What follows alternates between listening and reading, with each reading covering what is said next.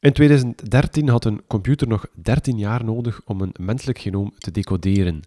Vandaag klaart een supercomputer dat klusje in amper 5 uur. De supercomputer heeft dus een enorme impact op wetenschappelijk onderzoek en ook op ons eigen dagelijks leven. Toch hebben nog maar weinig mensen, ook wetenschappers, al een supercomputer in het echt gezien. Wat moeten we ons voorstellen bij zo'n computer op steroïden? Steven Latree, hoofd van de onderzoeksgroep Artificiële Intelligentie bij IMEC, geeft antwoord in deze podcast. We gaan het in deze podcast over de supercomputer, uh, wat een supercomputer precies is en wat die betekent voor ons en voor de wetenschap. Ik wil eigenlijk bij de meest basic mogelijke vraag starten. Wat is een supercomputer en waarin verschilt de supercomputer van de computers waarmee we elke dag werken? Ja, wel, uh, op zo'n basic vraag kan ik een basic antwoord geven. een, uh, een, supercomputer is een computer die gewoon een pak of heel veel beter is dan een gewone computer.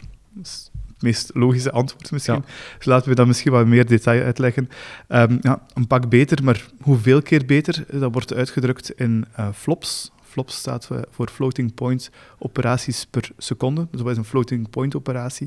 Dat is eigenlijk niet, niet anders dan hoe we decimale getallen gaan vermenigvuldigen of zo. Dus eigenlijk de, de basisoperatie die we in een, uh, ja, gelijk welke computer uh, hebben. En dat betekent ook dat we gelijk welke computer kunnen gaan uitdrukken in ja, hoeveel van die berekeningen per seconde kan, je, kan, kan hij gaan uitvoeren. Um, gewone computers ja, als je echt een, een echt dure computer uh, hebt, dan ga je typisch tegen de 100 gigaflops kunnen gaan, gaan uitvoeren.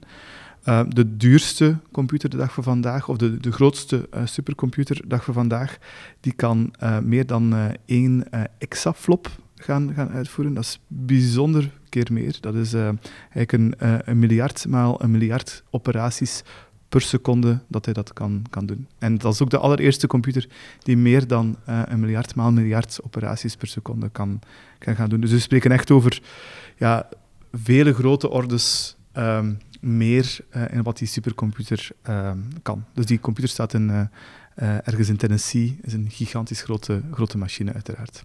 Ja, hoe slaagt zo'n supercomputer er dan in om sneller te werken? Dus hoe, hoe werkt een supercomputer? Ja, wel, um, je zou kunnen naïef denken, um, eigenlijk juist hetzelfde als bij een, een gewone computer. Hè. Ik zet er heel veel uh, dingen, dingen bij. Met dingen bedoel ik dan CPU's uh, bij. Als je die computer groter en groter en groter en groter gaat maken, ja, dan kan die sneller en sneller gaan werken. En voor een deel klopt dat. Dus die echt allerduurste supercomputer de dag van vandaag. Um, die heeft meer dan 1 uh, eh, exaflop, 1,7 exaflop operaties in totaal. Um, dat betekent dat hij daarvoor uh, ehm, 8,7 miljoen cores, en wat is een core?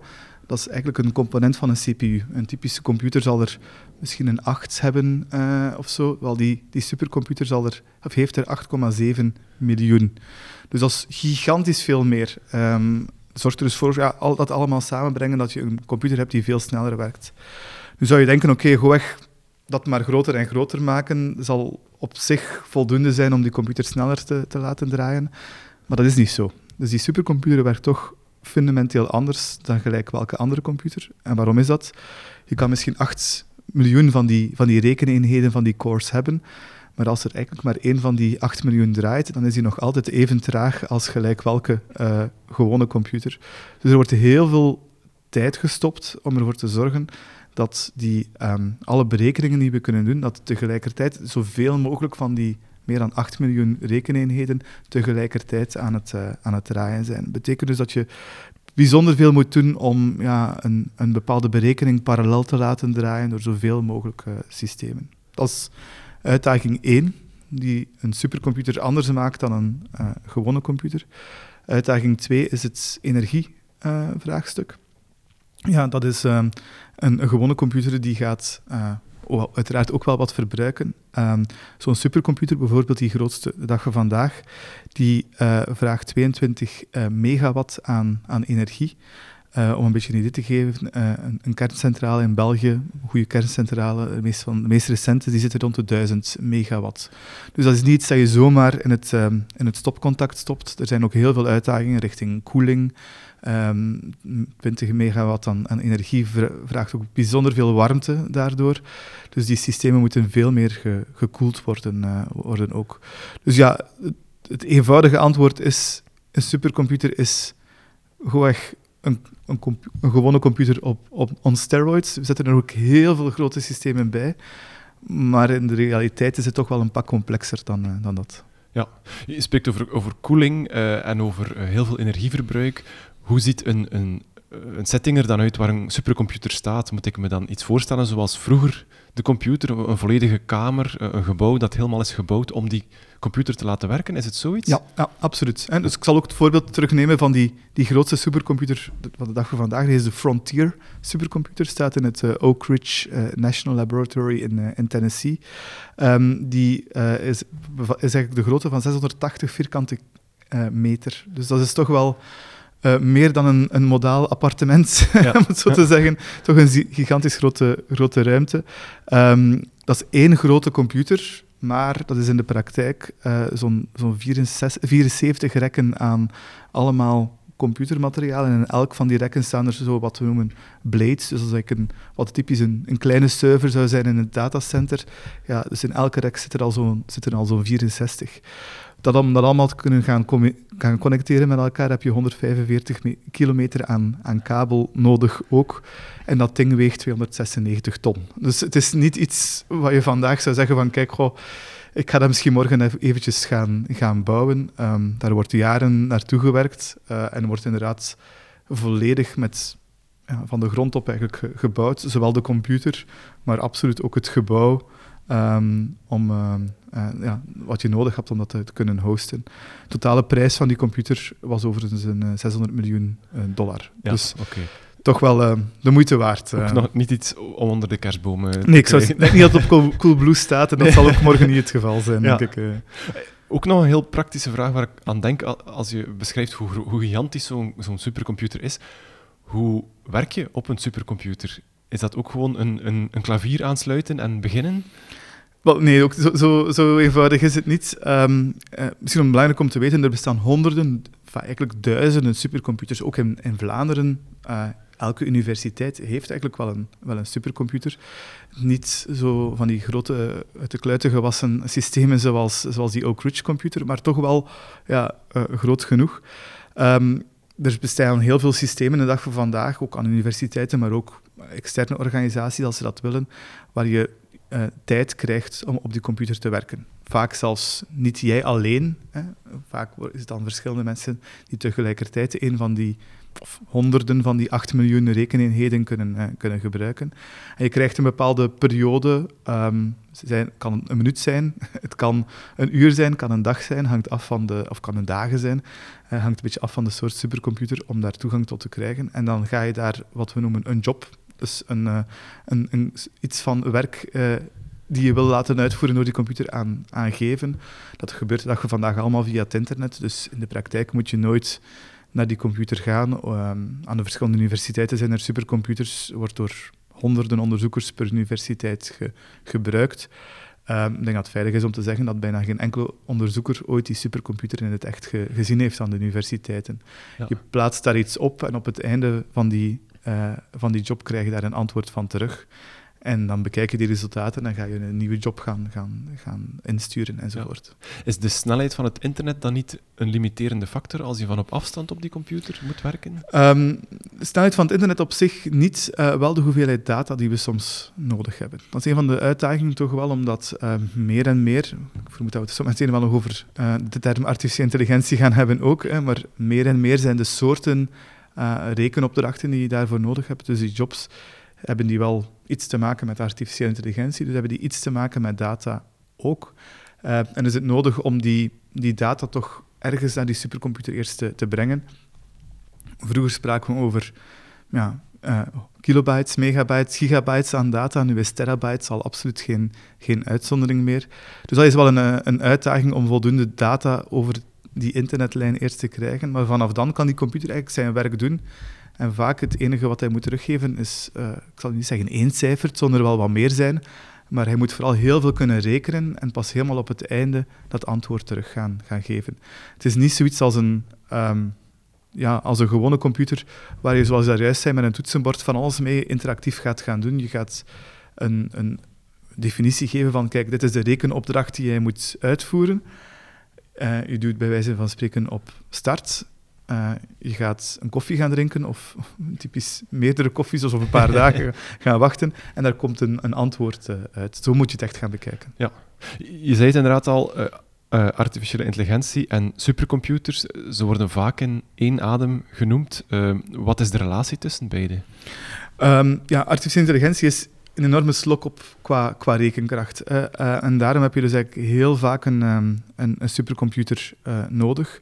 Historisch gezien was dat niet zo. Hè. In, de, in, de, jaren 90, 2000 um, was artificiële intelligentie verre van zo populair als, als nu. Um, en toen was er ook eigenlijk veel minder artificiële intelligentie nodig. Dus dat waren veel meer standaard rekenopdrachten. Maar de dag van vandaag ja, is er een heel grote meerderheid van die rekenopdrachten ehm, AI-systemen eh, die wij trainen, uh, neurale netwerken die heel veel data nodig hebben uh, en die ook door een lang proces moeten gaan om getraind te worden, dus om als AI-model te doen wat je, wat je wil dat het doet. Dus dat wordt een zeker heel belangrijke rekenopdracht, nog altijd. Um, maar er zijn ook nog altijd andere. dus we hebben eigenlijk twee verschillende soorten berekeningen. We hebben die AI-systemen, en dat noemen we typisch black box systemen. betekent dat je daar data aan gaat geven en heel veel rekenkracht nodig om die data um, te gaan analyseren en daar uh, een model uit te, halen. Je hebt daar technisch ook vaak meer GPU-systemen voor nodig. Dat zijn systemen die heel goed zijn in matrix naar matrix vermenigvuldigingen te gaan, te gaan doen. Dus eigenlijk vooral rijen en kolommen met rijen en kolommen gaan vermenigvuldigen. Uh, traditioneel zagen supercomputers er ook anders uit. Um, die waren veel meer CPU gebaseerd. Uh, CPU is um, ja, een grote rekenmachine of een eenvoudige rekenmachine. Um, waar je vooral gewoon getallen mee kunt gaan vermenigvuldigen. Uh, en die soorten uh, systemen hadden we vooral nodig en hebben nog altijd heel veel nodig in wat we de traditionele whitebox modellen noemen. Dat zijn zaken waar we eigenlijk heel makkelijk zelf bijvoorbeeld in een stelsel van wiskundige vergelijkingen kunnen ingaan, gaan definiëren en waar je heel veel rekenkracht voor, voor, voor nodig hebt. Simulaties waar we eigenlijk al vaak um, ja, de, de wetten van de fysica of de chemie in, in, kennen en um, waar we die in theorie ook met de hand zouden kunnen gaan opschrijven, maar waar het wel heel veel tijd zou vragen om die allemaal manueel te gaan laten rekenen. Dat zijn de typische whitebox-modellen, die zijn ook nog altijd een heel belangrijke rekenopdracht van, um, uh, ja, voor, voor, voor, voor supercomputers. En dat kan van alles zijn. Er zijn er heel veel voorbeelden van. Van bijvoorbeeld het gaan toepassen van bepaalde special effects in, in films. Uiteindelijk is dat allemaal... Er wordt meer en meer AI daar ook voor gebruikt, maar de dag van vandaag ook heel veel met ja, wiskundige vergelijkingen, dingen gaan daarop gaan tekenen. Of uh, het menselijk genoom gaan, gaan decoderen. Um, ook dat zijn voorbeelden waar je bijzonder veel rekenkracht voor, voor nodig hebt. Ja, uh, ChatGPT is nu het, het, het standaard voorbeeld van AI. Er is natuurlijk veel meer dan dat, maar het is wel het populairste, het bekendste sowieso, voorbeeld. Ja. Werkt ChatGPT ook via een supercomputer? Wel, um, uh, het eerlijke antwoord is, antwoord is dat we dat eigenlijk niet weten.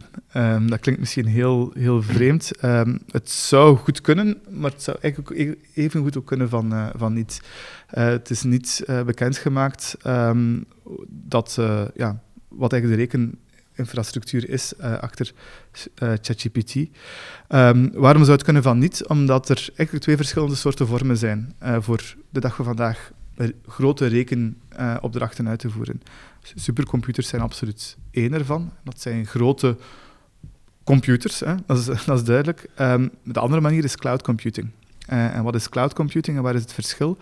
Uh, bij cloud computing heb je niet één grote computer die als een geheel werkt uh, en die er ook specifiek voor gebouwd is, um, maar heb je eigenlijk heel veel kleinere en met kleinere moeten we al een beetje tussen aanhalingen zetten ook, want dat zijn vaak ook al heel grote machines, um, maar toch altijd krachtige computers die allemaal aan elkaar worden gekoppeld. Um, maar heel makkelijk als er daar eentje van faalt, dan haal je die eruit, stop je er een nieuwe in, wil je er morgen honderd nieuwe bij stoppen, dat kan dat ook. En ehm, die zijn eigenlijk allemaal honderden, soms duizenden computers die allemaal in een datacenter uh, staan, die ook kunnen, uh, kunnen gebruikt worden. Nu, van ChatGPT weten we zeker dat ze de cloud-oplossing van Microsoft gebruiken. Microsoft Azure, omdat Microsoft ook een heel sterke band heeft met, met OpenAI.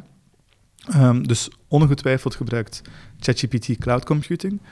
Um, anderzijds heeft um, Microsoft ook een van de grotere supercomputers, uh, dat is de, de Voyager.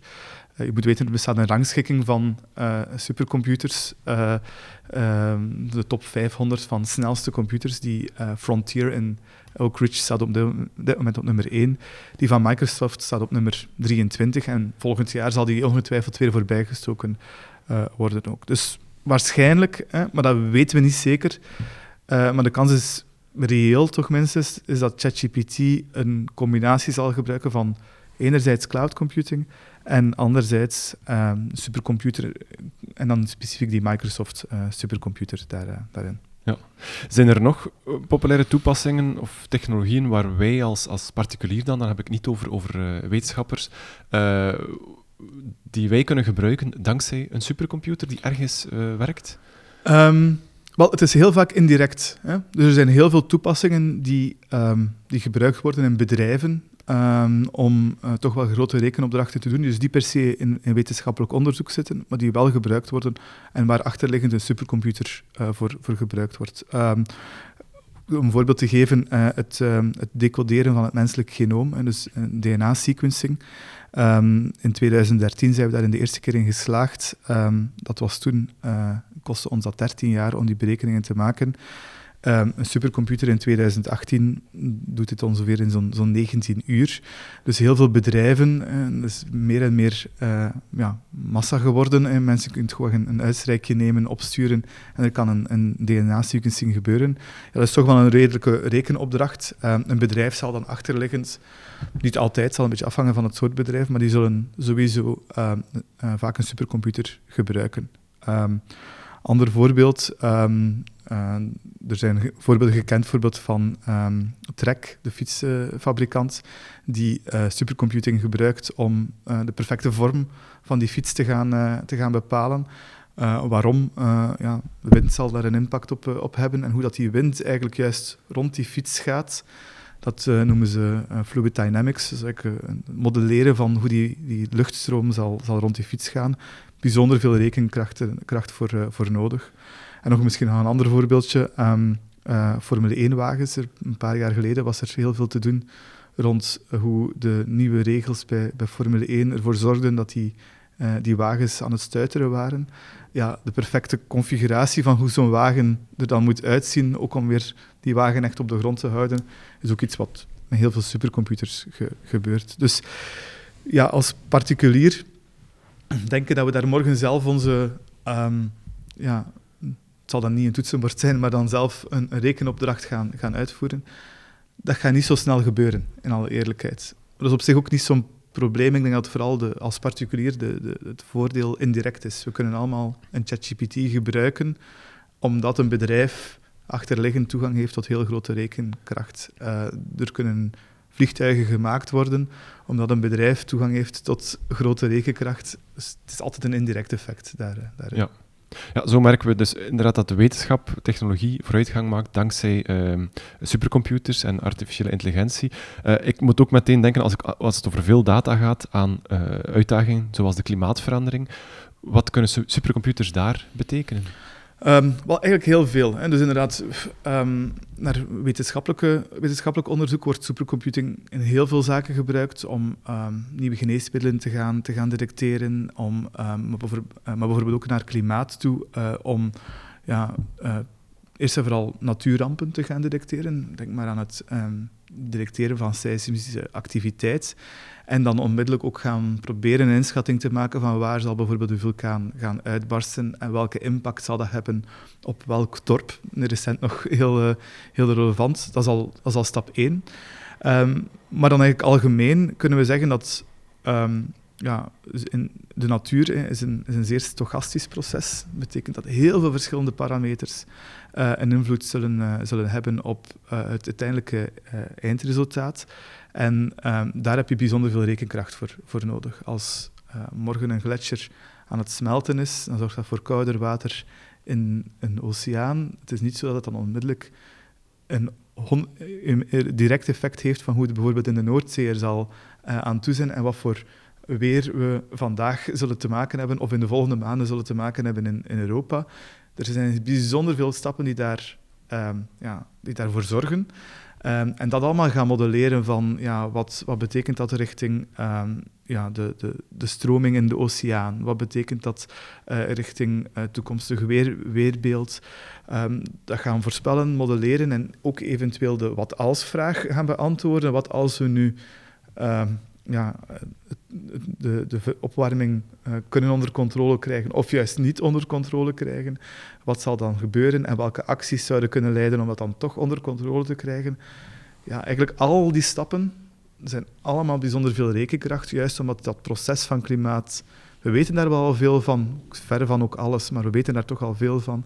Maar dat echt op schaal gaan doen op zo'n mondiaal effect, ja, dan heb je bijzonder veel rekenkracht voor, uh, voor nodig. Dus in elk van die stappen heb je sowieso uh, rekenkracht en dus een supercomputer uh, nodig. Ja. Ik wil nog eens heel praktisch worden. Stel, ik ben een wetenschapper, ik begin onderzoek te doen, ik verzamel heel veel data, ik wil die laten analyseren, bestuderen door een supercomputer. Wat moet ik doen? Moet ik ergens een, een bedrijf zoeken, uh, inloggen op een bepaalde app. Uh, ja, ja, ja. Het, is, het is niet zo gemakkelijk als juist een app. Ja. Um, dus om te beginnen, dus het is belangrijk om te weten, er zijn een hele grote waaier aan supercomputers. Dat is denk ik uh, stap 1. elke dag, niet elke dag, maar elke ma zoveel maanden komen er nieuwe bij. Um, computers worden ook altijd maar, maar sneller in die, in die zin. Um, en dus typisch, heel veel universiteiten hebben al historisch geïnvesteerd in uh, supercomputers. Dus eigenlijk in elke universiteit hier in Vlaanderen is er wel grote rekenkracht uh, beschikbaar. Die rekenkracht wordt ook nog eens tussen de verschillende universiteiten, bijvoorbeeld in Vlaanderen, um, perfect gedeeld met elkaar ook. Dus als je morgen uh, start aan de universiteit, um, dan kan je toegang krijgen daar, daartoe, tot die rekencluster. Um, daar krijg je typisch een, een eerste cursus voor hoe je dat juist moet gaan doen, maar dat is op zich niet niet meer dan een stukje code gaan, gaan schrijven, um, dat gaan opladen op een bepaalde website. Um, typisch word je dan in een bepaalde wachtrij geplaatst tot het jouw beurt is om die rekenopdracht uh, uit te voeren. En dan krijg je het antwoord uh, terug. Dat is voor wat betreft de, de rekenkracht die beschikbaar is op bestaande um, uh, supercomputers aan universiteiten. Wil je echt naar de ja, bijzonder grote powerhouses, zoals die uh, Exaflop-computer die de dag van vandaag bestaat, dan kan je ook, um, als je dat zou willen, uh, een project proberen te bemachtigen. Dus er bestaan programma's, uh, die zijn vaak die supercomputers met belastingsgeld gebouwd. Um, soms binnenlands, maar evengoed ook in het buitenland belastingsgeld. En die hebben als opdracht ook om die rekenkracht ter beschikking te stellen van de brede samenleving. Dus je kan een project indienen waar je dan, zeker bij die grote systemen, um, waar je moet uit, uitleggen van kijk, ik wil er dit en dit, moet mee doen en dat zal mij zo helpen. En dan krijg je daar uh, ja, een bepaalde tijd op waar je weer juist hetzelfde proces uh, doorloopt. Ja. Stel je bent bioloog of kankeronderzoeker bijvoorbeeld, dan weet je als wetenschapper heel veel over fysiologie, anatomie, chemie moet je door die opkomst van de supercomputer ook zeer veel weten over computers en, en kunnen denken van dit is een onderzoeksopstelling of als ik zo data verzamel, dat is nodig om de beste analyses te kunnen uh, aan die computer vragen? Ja, dat is een goede vraag en er is er niet eenduidig antwoord op in, in die zin. Um, ik denk dat die supercomputer eigenlijk niet meer weg te denken is um, in gelijk welke discipline um, bij de wetenschap. En dus het is heel duidelijk dat supercomputing absoluut niet iets is dat enkel voor computerwetenschappers is, is weggelegd. Um, er zijn in alle takken aan universiteiten, of het nu geografie, biologie uh, is, chemie, um, wordt supercomputing absoluut gebruikt. Um, en heel vaak gebruikt. De overgrote meerderheid zit zelfs daar en zit niet bij de computerwetenschappers, daar, daar juist bij. moet je daarom een computerwetenschapper zijn? Nee. maar natuurlijk ja, er, helemaal niets van afweten zal ook niet voldoende zijn. Dus inderdaad, we zitten wel veel meer in een soort van ja, wereld waar data extreem belangrijk is, uh, waar heel veel op basis van data kan, kan gestuurd worden.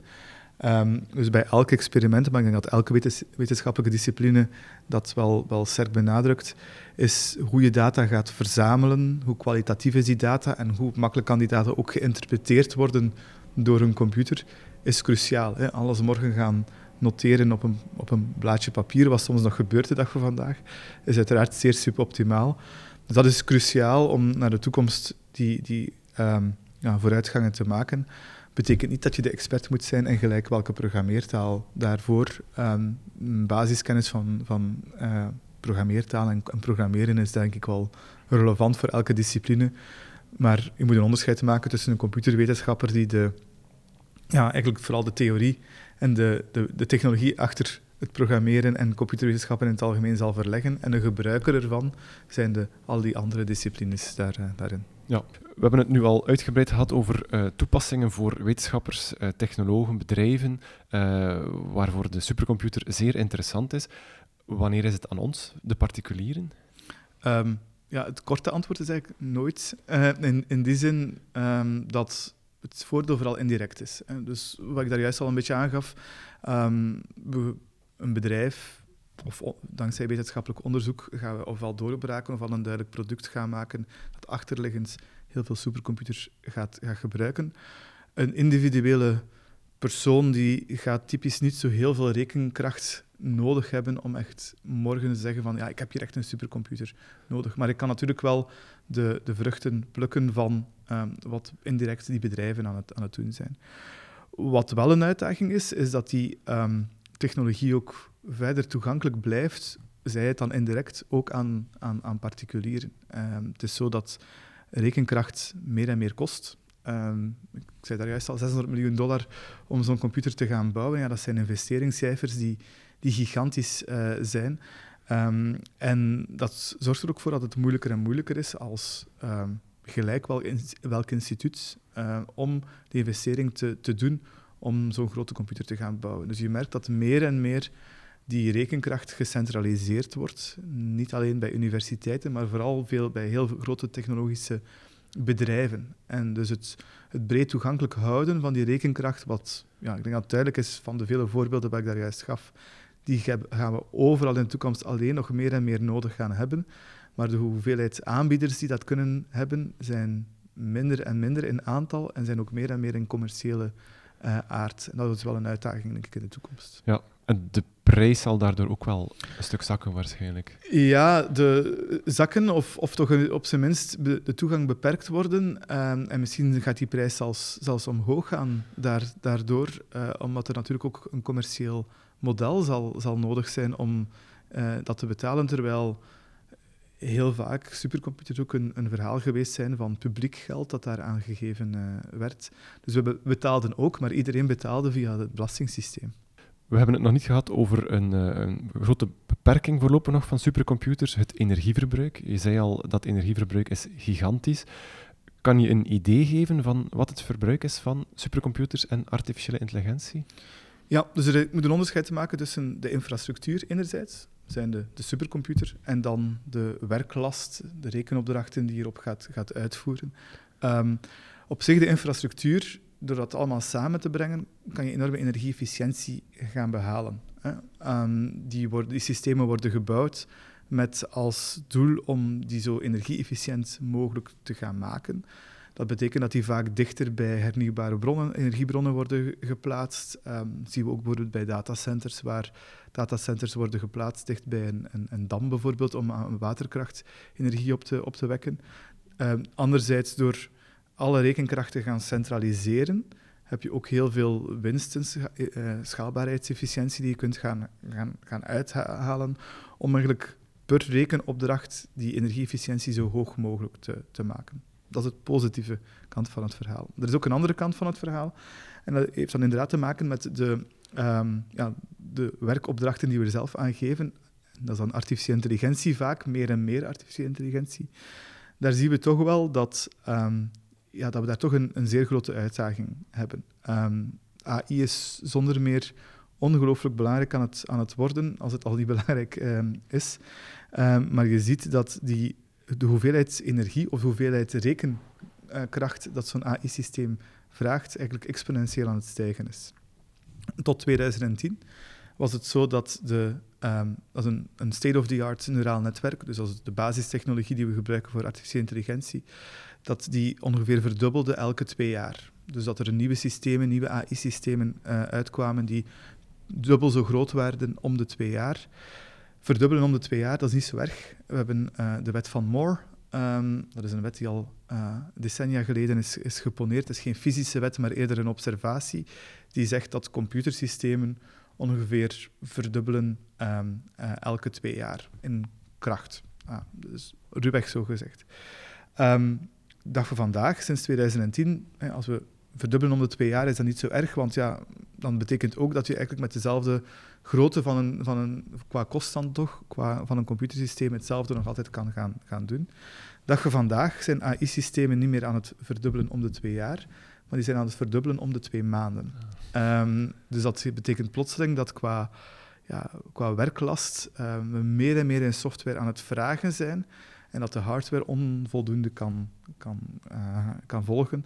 En dat zal ook niet veranderen. Het is niet zo dat we nu plotseling hardware gaan kunnen vinden um, die nu plotseling die wet van Moore gaat, gaat doorbreken. Um, we zijn al, al jaren um, aan, het tempo van de wet van Moore uh, aan het slagen om uh, computersystemen sneller en sneller te doen, doen draaien. En dat heeft ook zijn effecten. Een computer dag van vandaag um, uh, is eigenlijk wat een supercomputer was 25 jaar geleden, dankzij die wet van Moore. Waar we vroeger iets miljoenen voor nodig hadden, kunnen we nu eenvoudigweg in een, uh, in een computer gaan stoppen. Maar AI vormt daar wel een enorme uitdaging op, in de zin dat ja, de um, hoeveelheid rekenkracht die we nodig hebben zeer groot aan het worden is. Dat zorgt ook voor bijzonder belangrijke uitdagingen naar concrete toepassingen uh, toe. Um, bijvoorbeeld uh, uh, GPT-modellen, uh, GPT-3, wat de voorganger was van, van ChatGPT. Um, om dat ding te, te trainen, um, had je de rekenkracht nodig, of eigenlijk de, de, carbon footprint nodig, om een dieselwagen naar de maan te rijden en, en terug. voor één model te trainen. En dat is een model van een paar jaar geleden. Als je dan weet dat het al zoveel jaren verder gegaan is, en nog zoveel groter geworden is. We weten niet exact hoe groot GPT-4 is, maar het zal vele malen een dieselwagen zijn om dat te, rijden. En zo zie je dat in allerlei toepassingen um, voorkomen dat AI zoveel rekenkracht begint te vragen, dat het eigenlijk um, ook een, een duurzaamheidsbottleneck begint te, te worden. Ander concreet voorbeeld, um, als je morgen een wagen zou zelfrijdend maken, dan heb je ook heel veel artificiële intelligentie nodig. Wel, uh, om die wagen zelfrijdend te maken uh, in de binnenstad, dan zou een derde van het totale energiebudget van die wagen naar artificiële intelligentie gaan. Dus twee derde gaat naar die wagen echt vooruit te krijgen, een derde gaat naar de vele verkeersborden die er zijn te gaan interpreteren. Dus dat is niet meer een, een verwaar, verwaarloosbaar um, uh, punt daar, uh, ja. daar, Wordt die wagen op dat moment dan minder duurzaam dan de dieselwagen? Ja, dat is een, dat is een, dat is een goede vraag. Uh, het hangt natuurlijk vanaf van waar je die energie juist gaat halen. We kunnen die uit hernieuwbare bronnen gaan, gaan halen. Dus in die zin is, het, is dat een, een efficiëntie die je, die je haalt. Maar het is absoluut iets dat we ja, moeten gaan, gaan oplossen. Ik denk dat artificiële intelligentie duurzamer moet worden um, om um, ja, die, die hoge populariteit die we ervan van krijgen en waar we in software fantastische dingen mee aan het doen zijn, als we die niet op de juiste manier energie-efficiënter kunnen gaan maken, ja, dan wordt het wel meer en meer een probleem. Absoluut. En dat zie je echt in alles. Nog een laatste voorbeeld misschien. Um, als je de dag van vandaag uh, aan een uh, digitale assistent zoals Siri of Alexa zou vragen, ja, um, wil je het licht uitdoen? Ja, dan gaan er eigenlijk een aantal AI-systemen um, in, in werking treden. Het eerste AI-systeem zal typisch lokaal draaien. Die zal zeggen, ah, Steven heeft uh, Hey Siri gezegd. Um, dus dat, dat eerste gaan detecteren, hè, om die keywords, uh, dat is een AI-systeem. Daarna komt er een tweede AI-systeem in werking die detecteert ja, wat is juist de betekenis van wat Steven juist gezegd heeft, zijnde doe het licht uit. Die keten samen vraagt meer energie dan één uur het licht uh, laten, uh, laten branden. Dus ja, je kunt even goed op de knop gaan drukken om wat energie te besparen, om het licht, uh, licht uit te zetten. En zo zie je dat ja, de verhouding dat AI soms vraagt ten opzichte van heel eenvoudige taken, soms eigenlijk buitenproportioneel veel is naar de toekomst toe. Ja. Gaat het dan vooral, als we die uitdaging willen aanpassen van het energieverbruik, gaat het dan vooral over het slimmer toepassen van AI en bijvoorbeeld dit soort toepassingen dan eerder in twijfel te trekken? Of kunnen we het systeem op zich sowieso ook wel nog duurzamer maken? Ik denk dat we het systeem kunnen duurzamer maken. Dat is toch zeker mijn hoop. Dat is ook waar wij van het IMEC bijzonder veel onderzoek rond aan het, aan het uitwerken zijn. We hebben als voordeel bij IMEC dat wij zowel de capaciteit rond software hebben, heel veel onderzoek naar software doen, maar ook al die wet van Moore naar nieuwe soorten rekensystemen hebben uh, gewerkt. En eigenlijk al de laatste decennia die wet van Moore mee aan het vooruitduwen uh, zijn. Voor mij ligt die oplossing in die twee werelden samenbrengen. Enerzijds de software, anderzijds de, de hardware. Um, en misschien zelfs om dat toch eventjes wat meer biologisch te bekijken. Um, als, je, als je kijkt, we hebben daar juist over die heel dure en heel krachtige supercomputer uh, gesproken. Um, als je dat vergelijkt naar een, een mens, uh, een mens heeft eigenlijk ook uh, een zeer krachtige computer in zijn, zijn hoofd zitten, die misschien niet juist op de exaflop zit, maar ook wel tot, tot misschien een factor 10 minder is dan, dan die supercomputer, eigenlijk qua berekeningen dat wij kunnen, met onze hersenen kunnen gaan doen. Qua energieverbruik zijn wij wel een miljoen keer efficiënter dan gelijk welk supercomputer en AI-systeem de dag van vandaag. En de reden daarvoor is dus voor mij dat die twee werelden heel sterk uit elkaar ge, geïsoleerd geweest zijn en heel sterk uit elkaar gegroeid zijn. Vanuit software hebben we van alles kunnen gaan doen en hebben we ons weinig zorgen gemaakt over hoe efficiënt kunnen we dat in hardware gaan, gaan uitbouwen. En in hardwarewereld ook, is een tragere cyclus in hoe je snel je dingen maakt, zijn we eigenlijk niet voorbereid geweest op die snelle opmars van artificiële intelligentie. Ik denk door die combinatie van die twee samen te brengen, en we hebben daar een aantal concrete ideeën rond, denken wij dat we toch wel die energieefficiëntie kunnen, kunnen gaan, gaan verhogen. En om misschien ietsje detailleerder uit te leggen, um, traditionele computers, gelijk welke computerdag van vandaag, die bestaat nog altijd volgens het principe dat we de von Neumann-architectuur noemen. Dat is uh, decennia geleden uh, uitgevonden uh, met het idee, juist na de Tweede Wereldoorlog, van ja, zo zou een computer moeten, moeten werken. En wat zegt die von Neumann-architectuur? Heel eenvoudig gezegd zegt hij van, kijk, ja, we, een computer die moet bestaan uit een rekeneenheid, zijn een CPU of een GPU, um, en een stukje geheugen. En uh, het enige wat een computer doet, is data uit dat geheugen halen naar de rekeneenheid, dus een rekenmachine gaan brengen en terug. Ja, dat is totaal niet hoe wij als mensen werken. Het is niet dat wij aan de linkerkant een stukje geheugen hebben in onze hersenen en aan de rechterkant een grote rekenmachine waar wij continu data tussen aan het, aan het, aan het uh, gooien zijn. Maar dat is wel in de praktijk hoe zo'n computer aan het juist, juist werkt. En door veel meer computersystemen te bouwen die ja, toch wel een beetje meer in die richting gaan van kunnen we iets leren van, van hoe de mens het juist aangepakt heeft, denk ik dat we wel groot, zeer veel grote orders energie kunnen gaan, gaan winnen in de toekomst. Maar we moeten die twee werelden echt samenbrengen. Ja, ja want waarom, ze zetten er blijkbaar wel op in, maar waarom zetten we dan niet keihard in op het, uh, de ontwikkelaars van supercomputers? Waarom zetten die dan niet uh, keihard in op het ontwikkelen van een uh, kunstmatig brein letterlijk zoals het onze werkt. En daarmee is dan misschien die energie, uh, uh, dat energievraagstuk ook opgelost. Ja, dat is een goede vraag. En het is in het verleden nog geprobeerd. De Europese Unie heeft ooit nog de Human Brain Project gehad, waar um, in die richting is, is, is nagedacht. Um, er zijn heel veel goede dingen uitgekomen, maar tegelijkertijd denk ik dat het een kwestie is van... Ja, ik denk wel dat we die evolutie aan het meemaken zijn op dit moment, maar het zijn verschillende tijdschalen. Als je vandaag iets bouwt qua hardware dat echt compleet nieuw is, um, ja, dan spreek je toch over 10, 15 jaar aan ontwikkeltijd voordat die morgen uh, voordat die beschikbaar is in bijvoorbeeld zo'n supercomputer. Um, software daarentegen, artificiële intelligentie, gaat aan zo'n ongelooflijk snel tempo. Als je vandaag een nieuw stukje software maakt, ja, dan is die software morgen beschikbaar. Ehm, en dat zorgt er wel voor dat het ja, niet altijd zo evident is om dat zomaar samen te brengen en te denken, hier, hier gaan we voor. Um, maar ik denk wel dat het de evolutie is waar we naar aan toe gaan zijn, om te kijken van wat kunnen we daaruit uit leren en kunnen we die twee werelden dichter bij elkaar brengen. Ja. Als we naar de toekomst kijken, ook welke belangrijke uh, doorbraken of, of, vooruitgang in de supercomputers komt er aan en, en uh, waar is IMEC bijvoorbeeld mee bezig?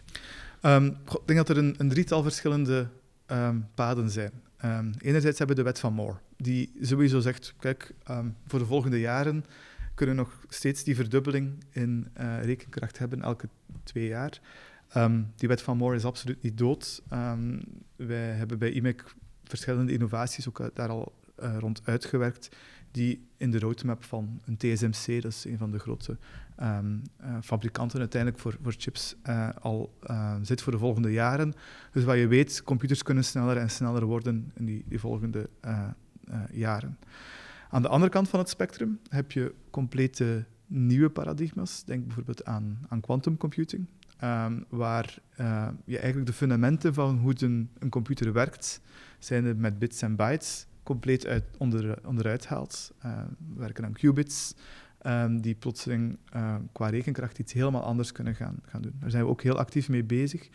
Maar um, ik denk dat dat wel nog decennia zal zijn voor een, een, een paradigma zoals quantum computing echt mainstream wordt. We zitten um, sinds het laatste jaar, anderhalf jaar, in de situatie dat, um, onderzoeks, dat het misschien een klein beetje uit de universitaire labos is gekomen. Het zit er nog altijd heel hard in, maar waar ook grote bedrijven zich uh, mee gemoeid hebben met quantum computing om een, om een eerste instantie iets, iets uit te werken.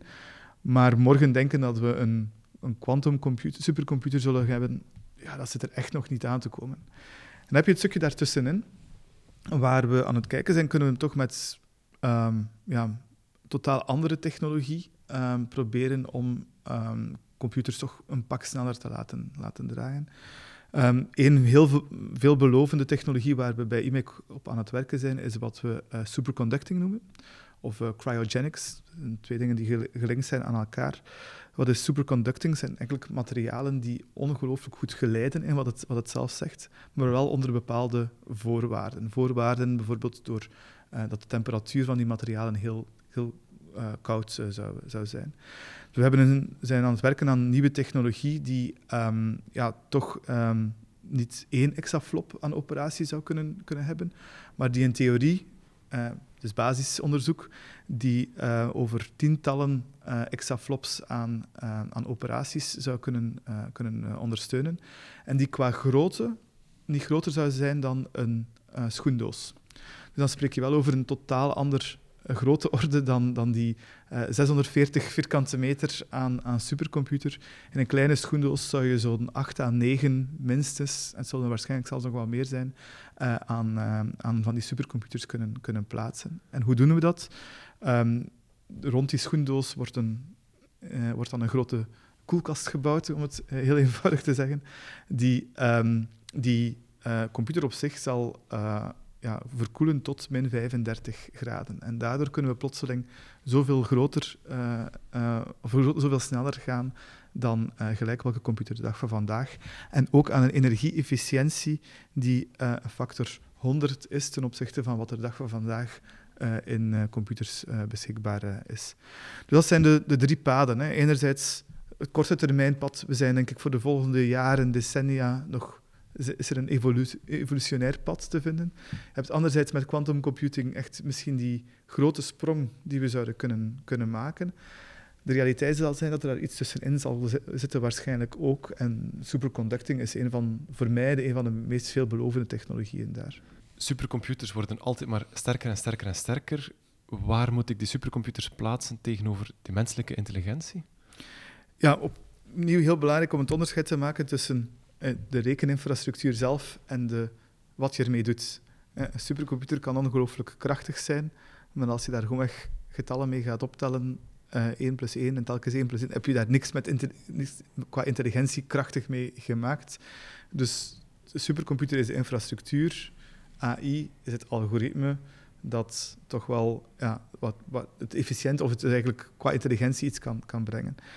Ik denk dat het duidelijk toont hè, dat we ehm, met zaken zoals ChatGPT toch dichter en dichter aan het aanschurken zijn bij iets dat toch ehm, lijkt op menselijke intelligentie. Uh, wat mij betreft is ChatGPT absoluut niet intelligent. Het is meer een autocomplete on steroids, maar het kan toch al heel veel krachtige dingen. Um, ik denk dat er nog heel veel doorbraken nodig zijn op, uh, op dat vlak. Um, maar we zitten duidelijk wel op een pad dat als we uh, dat probleem waar we daar juist over gesproken hebben, zijn de AI duurzaam genoeg kunnen maken om, zodat het ook nog telkens efficiënt genoeg op een supercomputer of op gelijk welke rekenkracht kan, kan draaien. Um, als we dat probleem kunnen oplossen, ja, kan dat pad wel blijven, blijven lopen. En denk ik wel dat het um, ja, zeker geen taboe meer zal zijn dat we um, binnen afzienbare tijd, vraag mij niet om daar een exact getal op te plakken, um, dat we toch wel met AI op grote rekenkracht menselijke intelligentie gaan benaderen of zelfs gaan, uh, gaan overklassen. Ja. Um, daar is toch meer en meer een consensus over. Als je dat vraagt aan AI-wetenschappers, zeggen sommigen binnen twee jaar tot binnen 50 jaar, 50, 60 jaar. Maar je ziet toch wel dat het tijdsvenster eerder aan het inkrimpen is en dat het, de, de, de, vlag altijd maar verder en verder wordt ge, geplaatst. Ja. Een, een, vooruitblik in de toekomst is misschien ook een goede manier om, om deze podcast dan stilaan af te ronden. Uh, ChatGPT was in 2023 een, een, een, grote doorbraak voor veel mensen. Het heeft heel veel veranderd, uh, voor, zowel voor, voor, wetenschappers als voor particulieren.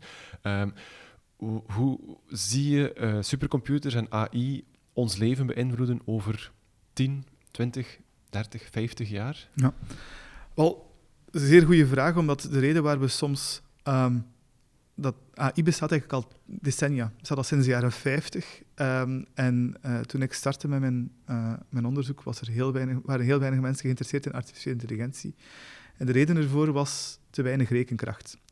Dus die twee velden gaan meer en meer hand in hand. Um, en ik denk dat dat juist die, die match made in heaven uh, is, uh, als we die combinatie kunnen, kunnen brengen en er ook kunnen voor zorgen dat die rekenkracht democratisch gebeurt, dat is de, de aandachtspunten dat we hebben, ja, dan zijn we wel vertrokken voor um, heel veel wetenschappelijke doorbraken die dankzij die combinatie kunnen gebeuren. Want we hebben heel veel data, we hebben de, meer en meer de algoritmische kennis en de technologie erachter liggend om dat te, om dat te doen.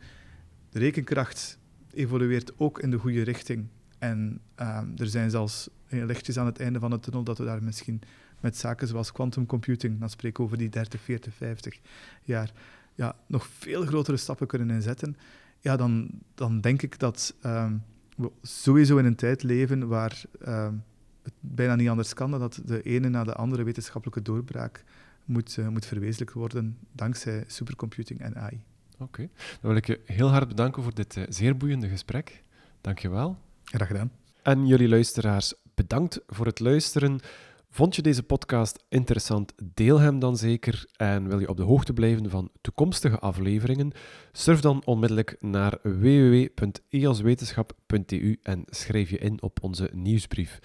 Daar vind je trouwens ook alle vorige afleveringen van deze podcast terug. En dat zijn er intussen toch al een kleine honderd. Tot een volgende aflevering. Dag.